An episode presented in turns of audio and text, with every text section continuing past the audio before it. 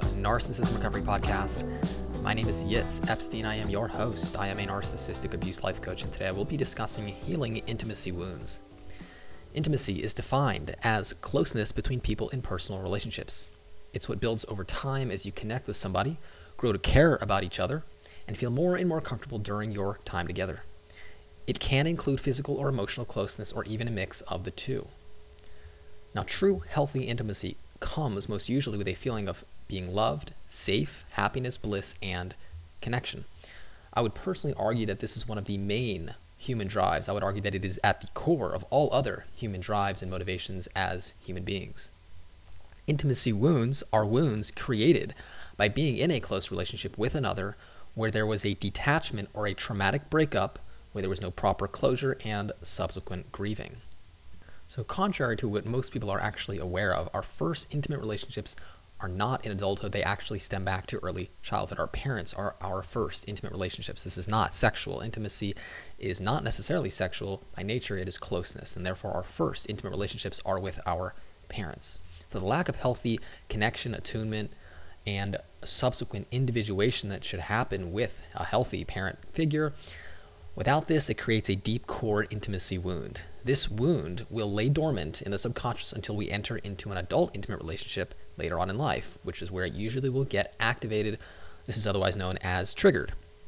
As a result of the lack of healing, grieving, and working through early intimate wounds, Intimate relationships later on in life will most usually be a repetition compulsion of early awkward detachments from primary caregivers in order to get this much needed closure. So, this is where we actually attract people who are similar to our abusers in an unconscious attempt to replay the early childhood intimate wounding experiences and ultimately get healing and closure.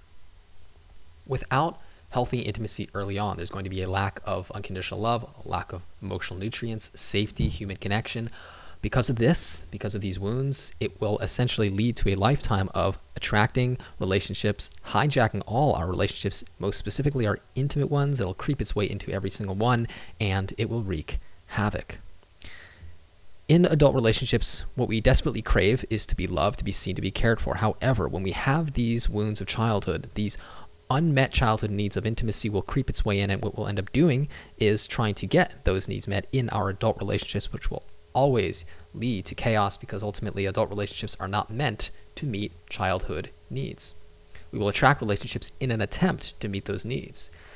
This sadly leads most often to narcissistic relationships and partners who promise to meet that deep need of unconditional love, but ultimately these individuals perpetrate that promise to love unconditionally, promise to meet that need. Victims of this type of wounding experience will crave it so deeply they'll often overlook red flags. Those who have an intimacy wound, which is often referred to as an attachment trauma or a hole in the soul, are going to feel empty. There's going to be this vacancy within, which oftentimes victims look to fill it with drugs, with relationships, with distractions, bully victims, specifically childhood abuse victims, most specifically narcissistic abuse victims of, or narcissistic parents, will see intimacy as a threat to safety. Now, intimacy in this instance is vulnerability, emotional availability, and being present in the moment. This is going to bring up a lot of old pain, and as a result, they're going to avoid intimacy and see it as something that is, in fact, dangerous. When they do, want to get intimate. If they do decide to do so, it'll oftentimes trigger a lot of guilt and shame when they get too close to another person. Intimacy is a reflection of our deepest part of ourself, of our soul. And because we have been wounded on a deep level at the core, we will create barriers to intimacy and relationships in an attempt to protect ourselves from getting further hurt. Now, in childhood, when we were wounded, we created these defense mechanisms. They were actually necessary for survival. But later on, these defense mechanisms become barriers, which actually disconnect the ability to connect to others in an intimate, healthy way. Because deep down at the core we want intimacy, those who have an intimacy wound will be attracted to connection and strive to connect to others in an intimate way, however, will also be repelled at the same time, creating a push pull dynamics that is oftentimes seen as the love addiction and love avoidant in a relationship where they will cling to others to try to get their intimacy need met, but oftentimes repel it because of the fear of smothering. And then when they do get too far away, they will feel the wound of abandonment. These two specific wounds are oftentimes those that occur when being narcissistically abused in childhood. So that'll replay itself in an adult relationship with this push pull dynamics. The mind is genius at avoiding intimacy. The mind or the ego sees intimacy as death. Intimacy, which is present moment awareness, and vulnerability are things that terrify the ego because the ego fears losing itself.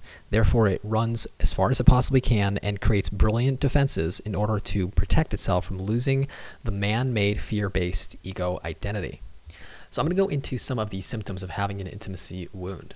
Firstly, fearing closeness but also craving it. This is where you see the fear of abandonment but also the fear of smothering, creating this push pull dynamics oftentimes seen in the narcissistic codependent relationship. Sabotaging relationships when they get too good, when they get too peaceful, and when they come too easy. Fearing abandonment or smothering, like I mentioned. Hating or being envious of the opposite sex. Extreme highs and lows of love, extreme chaos and drama attracted to narcissistic and codependent relationships, codependency, feeling extremely guilty for putting oneself first, and feeling like you are betraying your smothering and abusive parent. So, I want to talk about the way to work through an intimacy wound and how to heal it. First of all, it's important to identify that you have a wound. Accepting that you were wounded and realizing that this is a real thing is so paramount.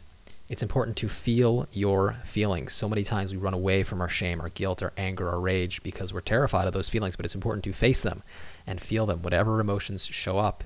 It's vital to heal our wounds, whether it's the abandonment wound, a smothering wound. We have to identify the wound and heal them.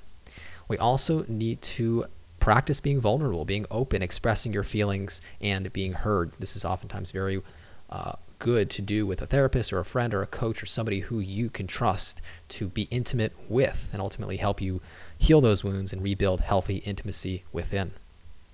It's vital to meet childhood needs by developing a healthy relationship with your inner child and not try to get that need met through intimate partners. This is usually where we attract intimate partners who are reminding us of our parent in order for that inner child to recreate that repetition compulsion, like I spoke of earlier on. It's important to give yourself the love that the parents that you did have could not, did not give you. It's important to give yourself the emotional nutrients, realizing that you cannot necessarily get it from other people until you can get it from yourself. It's vital to enter into adult relationships with a healthier mindset and state of consciousness. Oftentimes, this takes being alone when you leave a relationship, when you are alone, oftentimes people discuss with me that they are struggling because they feel that they don't necessarily want to lose the toxic bond with their partner. But oftentimes you need to be alone to deal with that abandonment wound, to let your triggers come up, let those feelings that are very painful come to the surface for healing. And then you can then individuate, become your own person, and then enter into a relationship with a much healthier mindset, attracting healthier partners. Those who have these deep intimacy wounds, like I mentioned earlier, they're usually going to get triggered in intimate relationships. However, that's not necessarily a bad thing. If there's somebody you are in a relationship who you can trust, who can hold space for you and allow you to feel your feelings and allow those wounds to come up, can actually be a fantastic place to heal. It's just vital to understand that we often react by blaming our partner, by projecting it, and denying our wounds onto them. It's vital to take ownership of your wounds. Create that safety so that you can let these feelings come up not continue to stuff them down and deny them, but rather process them, work through them, and create that healthy sense of self, one that can connect to others in a non completely reactive way, but rather in a way where you are present, where you're in the moment, vulnerable, and with the ability to create healthy, long lasting, intimate relationships. To conclude, I want to talk about how intimacy is not just sexual. It's important to understand intimacy is also synonymous with being vulnerable, being present, being emotionally available and attuned to your partner and to your own needs. It's the, ability to communicate in a way that you are understood. It's the ability to trust yourself and the other person. It's the ability to accept yourself and the others for who they are unconditionally. And finally, allowing space for others to be themselves non judgmentally. If you are struggling with an intimacy wound, if you have been wounded in childhood, chances are you do have an intimate wound if you are in a relationship where you are, you are constantly getting triggered and you feel like the relationship may not be working out because of which, please understand it's important to take a look within and see if, in fact, your childhood wounds are getting in the way of being close to other people. Creating healthy intimacy is such an important element of mental health, and it's something we all deeply crave and very possible even if you have been wounded in the past. So please allow me to create that space for you so you can bring those wounds to the surface, process them, get back to health, create a healthy core sense of self one where you can be intimate with yourself and ultimately with other people, creating that healthy connection that we all crave as human beings. I offer a free 15 minute consultation, so definitely reach out and take advantage of that. I can reach by email, yitz, Y-I-T-Z, at psychologicalhealingcenter.com, by phone 252 696 4852. Thank you so much for joining me for today's episode. It is an absolute honor to bring you this information today, and until next time, all the very best.